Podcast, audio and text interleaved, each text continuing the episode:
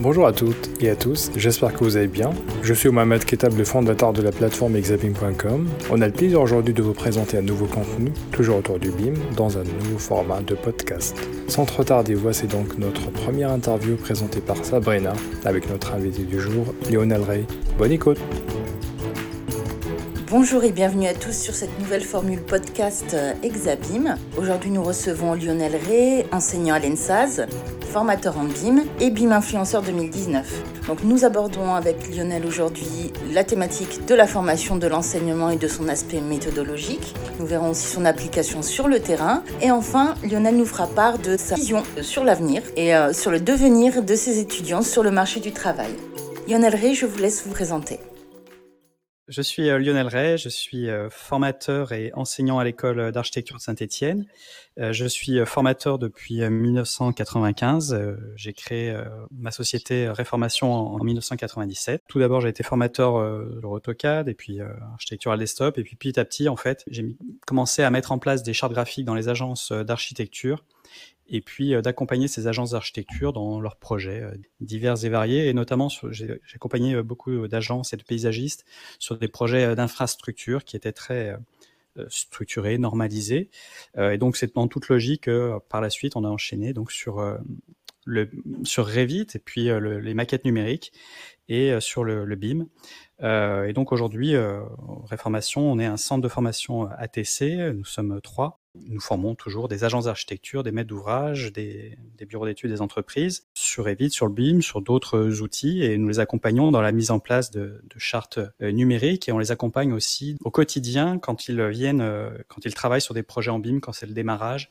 Donc on les, on les accompagne au quotidien pour que tout se passe dans les meilleures conditions. En parallèle de ça, je suis aussi enseignant donc à, l'école d'architecture de Saint-Étienne depuis 2009. Je forme donc les étudiants sur les outils numériques, donc aussi bien pour la partie maquette numérique, mais aussi sur le BIM. Lionel Ray, quelle est votre approche méthodologique pour enseigner le BIM? Alors, en tant que formateur et enseignant, donc pour les professionnels, on, bon, c'est une formation euh, très orientée euh, euh, outils et méthodes de travail, mais pour les, les étudiants, donc c'est sûr qu'on leur apprend, je leur apprends l'apprentissage de, des outils de modélisation de maquettes numériques, c'est une première base qui est, qui est importante. mais ce qui est important, c'est par la suite en fait de développer leur envie de, de découverte et donc de travailler euh, sur des nouvelles méthodes de, travail collaboratif. Mais ce qui est important, c'est surtout qu'ils apprennent à travailler ensemble de façon euh, avec des outils numériques. Et ça, c'est quelque chose sur lequel on, travaille beaucoup en formation initiale au sein de l'école d'architecture pour que derrière ils puissent avoir des, des appétences, enfin qu'ils soient à l'aise avec ces, outils, mais qu'ils soient à l'aise surtout euh, pour travailler avec les autres acteurs du, du, métier, les autres acteurs de la construction. Donc ça c'est quelque chose en fait, voilà, on, on les fait beaucoup travailler ensemble de façon euh, collaborative. Et comme ça, en fait, ça, voilà, ça va développer des méthodes de travail. Après, ils vont euh, eux-mêmes essayer de créer leur propre méthode. Hein. Ça, c'est en formation initiale on, reste quand même sur, pour la partie euh, école architecture, hein, on reste vraiment sur cette découverte. Donc l'apprentissage, on va dire, du, du, BIM, elle est surtout en fait dans la, collaboration, dans le côté échange. Comment votre approche méthodologique se traduit-elle sur le terrain? Alors pour, euh, l'enseignement, pour la formation initiale, par exemple, on, travaille sur l'analyse de projets d'architecture emblématiques. Alors euh, ça, c'est quelque chose qu'il aurait par exemple demandé en, cours de projet. Euh, donc ils ont pendant un semestre, ils doivent analyser chaque, c'est des équipes de quatre étudiants en général et ils doivent donc analyser des, des, projets emblématiques. Donc ça, ils font leur première analyse, ils montent des maquettes en carton, ils font du dessin à la main, etc. Donc ça, c'est tout le travail qu'ils font en projet. Et en parallèle de ça, en fait, avec moi, ils doivent créer des maquettes numériques donc, euh, ils les montent toujours en équipe de quatre, hein, de façon euh, collaborative. Et donc, ça leur permet comme ça de, voir euh, bah, déjà comment travailler ensemble, comment monter une maquette, et puis aussi d'intégrer tous les systèmes constructifs qui ont été mis en place dans le cadre de ces projets. Lionel donc en, tant qu'enseignant, formateur et aussi BIM influenceur, il faut le rappeler, quel est votre regard sur l'avenir du BIM et les défis qui attendent les étudiants qui vont se retrouver sur le marché du travail ces prochaines années?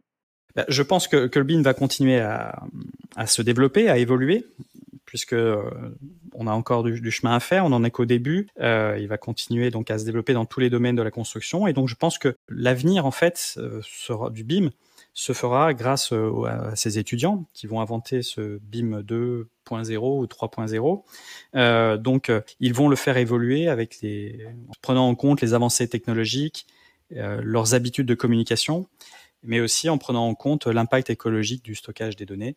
Donc euh, voilà, en prenant en compte tous ces, points forts, euh, je pense que le BIM va évoluer, va, va s'améliorer ou se préciser dans les années à venir. Et donc ces étudiants, avec l'ouverture qu'on leur a, j'espère, bien enseigné, eh bien, euh, seront les, acteurs de, demain, mais seront des acteurs actifs et non pas des, juste des exécutants. Donc je pense que ça, ça va évoluer dans le bon sens et qu'ils euh, seront des acteurs de, cette évolution pour l'avenir.